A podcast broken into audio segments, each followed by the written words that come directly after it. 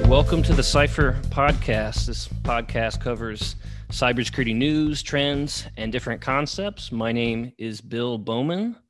I'm the director of marketing for Cipher in North America. I want to thank everyone for joining us on today's episode. The topic for today's podcast is cybersecurity in the energy and utilities sector. So, joining me today is Brian Maloney. Brian is the sales director for Cipher in the Southeast, and he's very knowledgeable about issues related to energy and the utilities and that sector. He comes to us to us today from Atlanta, Georgia. So, Brian, how's it going today?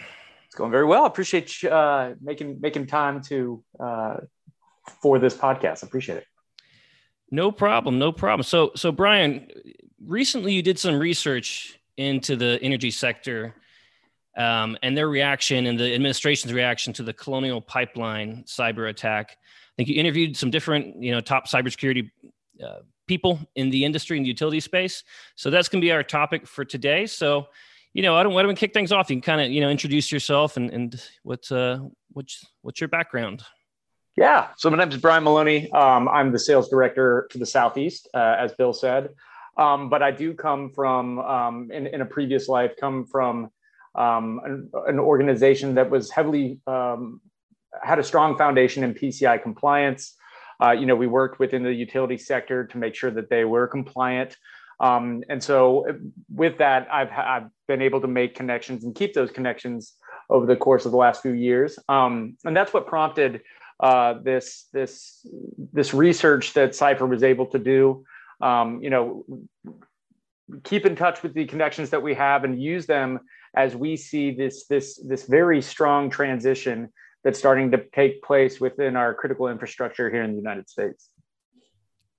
Great, great. So this this current conversation all kind of kind of started back in May. Well, it's, it's been going on, but definitely hit a, hit the mainstream media, the mainstream buzz back in May with the Colonial Pipeline cyber attack. That you know, I'm, I'm down I'm down in Miami and gas stations were out. I'm sure they were in Atlanta too, and it was it was chaotic. And that you know that really highlighted the real world impact of cybersecurity attacks and cybersecurity um, fear amongst the amongst Americans and all over the world. So, can can you give me the basics about what what happened in cyber? It was back in May, but still, you know, it, it's relevant talking about you know what happened and what maybe what they could have could have done to stop that to stop it from happening.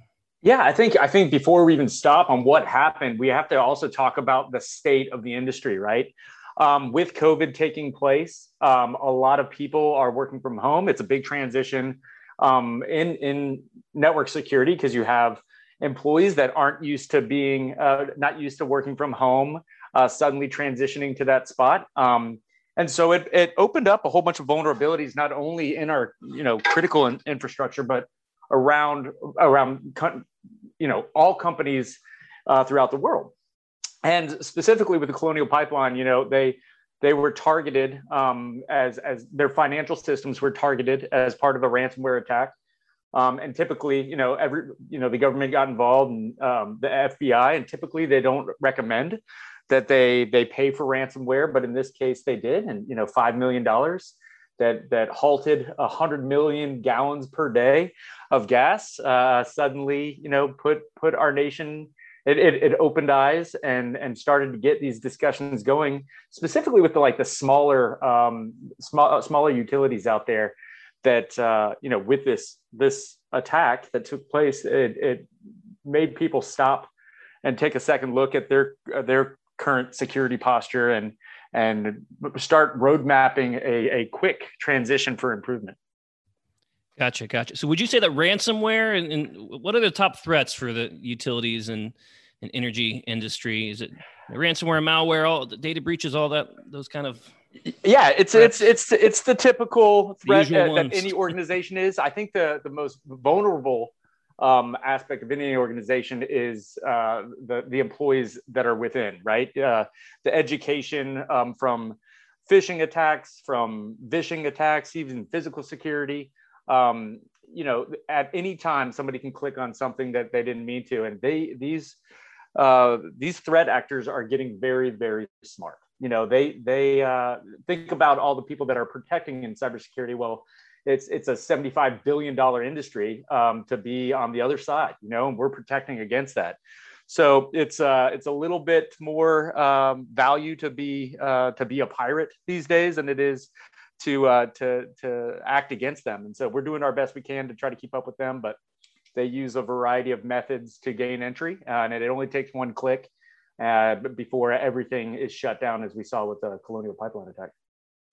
Definitely, definitely. So the group responsible for the Colonial Pipeline attack, they they the government was able to identify who they were, and, and I think they even they even got some some bitcoins back through unknown methods. I, I, I don't know if you have any insight on that or heard heard any any uh, anything from there. Yeah, yeah. Uh, you know, it, it's the news is out there, and I, you know, with with that, uh, you know, they're they're the the Colonial Pipeline attack and all of these uh, hackers that that use that that are compromising systems today is is starting to you know from a sales perspective they're starting to you know I from a sales perspective never like to sell fear uncertainty and doubt but we're in that time today where where threat actors like the who uh, the DarkSide who created uh, this this colonial pipeline attack um, uh, they are challenging us to to not uh, sell fear, uncertainty, and doubt because it is everywhere. Yeah, there's definitely a lot of uh, a lot of fear, uncertainty, and doubt related to it. So, yeah, so that that that was yeah the DarkSide hacker group. They mm-hmm. the, the, government got some money from them. They went away. So who knows if they they'll reappear? You know, you never know with these uh, these threat actor groups. So yeah. So these, well, I, yeah. FireEye, FireEye was quick to respond and help uh, with the situation um, during that attack. So kudos to them for getting in there quickly and um, uh, supporting. You know, as they're also FireEye is one of uh, our vendors as well. But uh, kudos to them for going in and, and assisting um, in, in helping with the situation. Definitely. So the attack happened, the big media uproar, big business impact, big economy economic impact. So then what what did the administration do, the Biden administration and the different government agencies? What were their you know, they had to get go spring into action. So what, you know, maybe outline a couple things that they did to try to, you know, help help the situation, improve the cybersecurity for for the energy industry. Well, I think they're on the right path. Uh, the, the first step was, you know, starting with this request for information. They want to know where where does everybody stand today um, and and get the guidance of these uh, organizations on road mapping um, what uh, that that security push should look like in the coming years. Um, so they, they released that uh, request for information um, and made it public to everybody um, the responses. So we utilized not only the uh, the responses from that rfi but also our own um, internal, like I said, communication processes with with our contacts within the space. Um, and it, it's really interesting. Uh, it was a lot of the answers were um, very similar across or, organizations, both small and large. You know, with again with COVID and the transition taking place, it opens up vulnerabilities within the organization um, that we hadn't seen before. You know, you, everybody was doing things a certain way. Um, and that includes tenured employees. You know, you, you have to look at within the utility space, there are tenured employees, same with the education space, that have been doing things a certain way um, that that you know are either at the end of their career or are getting ready to uh, you know uh, are used to older methods. And one thing we're seeing now is um, that there needs to be a, a kind of a, a halt and uh, a, a, a halt in processes and people are stepping back organizations are stepping back and taking a look at the current security posture and seeing what can be done um, and, and road mapping it.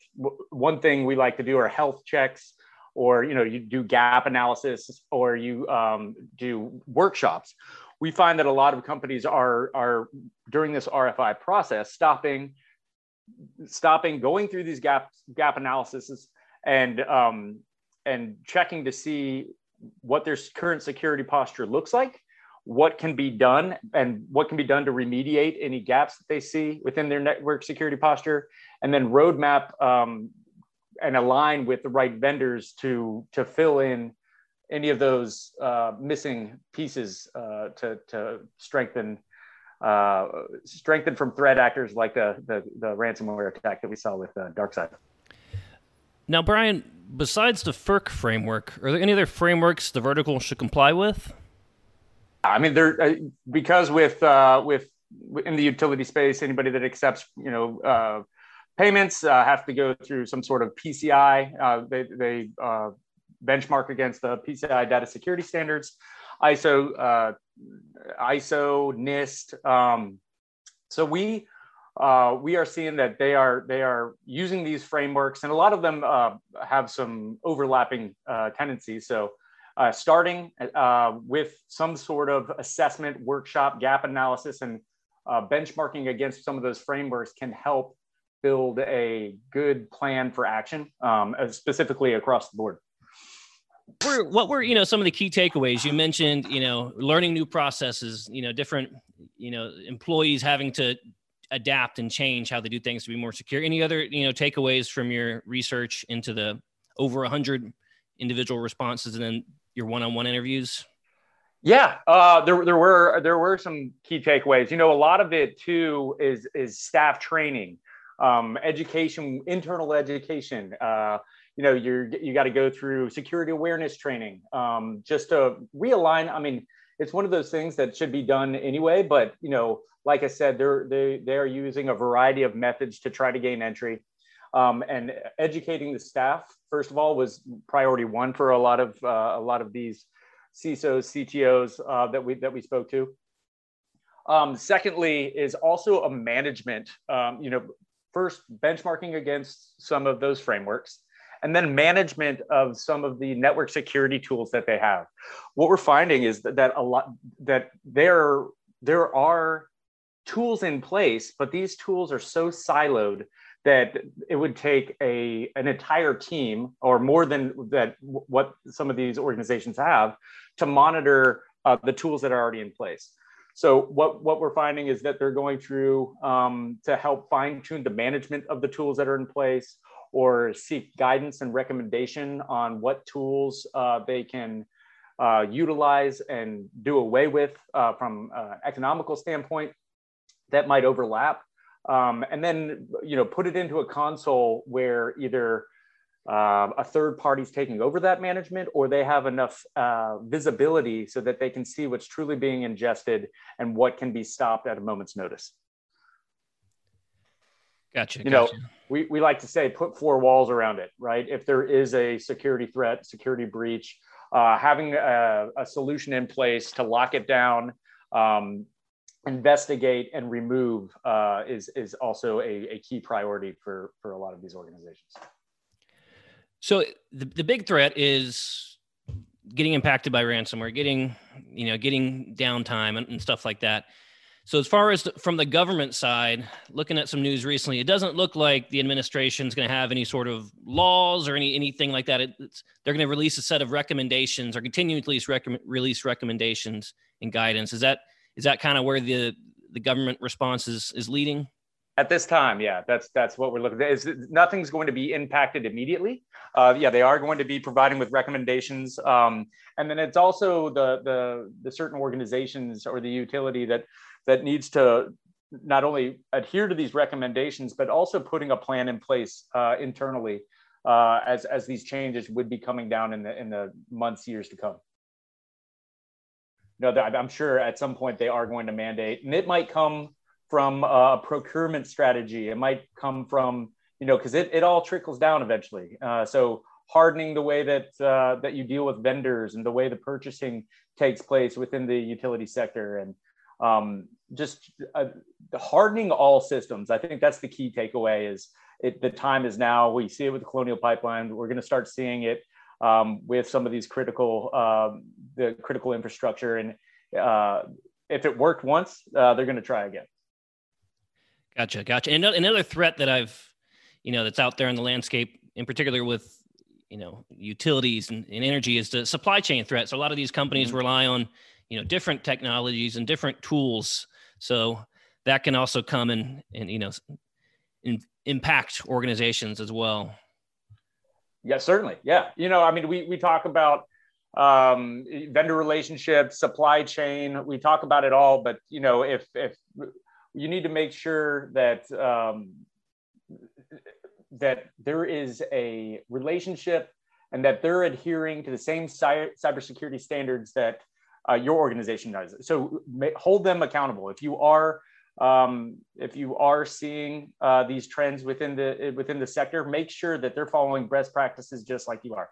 That's why you see it within the payment card industry. You know, the big the big major card brands they make sure that anybody that is um, that is accepting credit card payments is is being compliant. Well, it needs to start uh, within the procurement as well. Um, so I think we're going to start to see um, mandatory reliability standards uh, get increased uh, from a procurement uh, standpoint as well.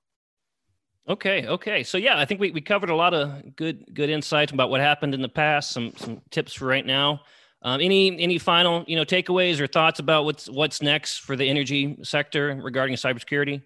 No, I really like what's happening. You know, it's it gives a it gives a this RFI gave the opportunity to for other uh, utility to, to share insight, uh, to share best practices. Um, and I think what we're going to see is a lot of third party providers like Cipher coming in um, and fostering relationships and offer guidance. Um, you know, even if it's from a consulting standpoint, you know, if, even if we're here just to provide guidance on, on what could be done, um, best practices, uh, solutions that could be in place, you know, that's what that's what we want to be. That's what we are here to do, and that's what um, we hope that the, the you know it what happened with colonial pipeline uh, was certainly negative but i think we are the hardening of uh, the cybersecurity postures across the nation uh, i think is uh, ultimately going to be a great thing um, and uh, look forward to, to being a consultant um, from handling things from a consulting standpoint for uh, for the future of our, our critical infrastructure Great, great. Well, Brian, I want to I want to thank you for your time. This has been, you know, very informative, and I look forward to our our next podcast. So, for any of our listeners who are interested in our services, including managed security services, managed detection and response, and cyber intelligence services, please reach out to us via our marketing department, which can be reached at marketing at cipher.com. Thanks. Thank you.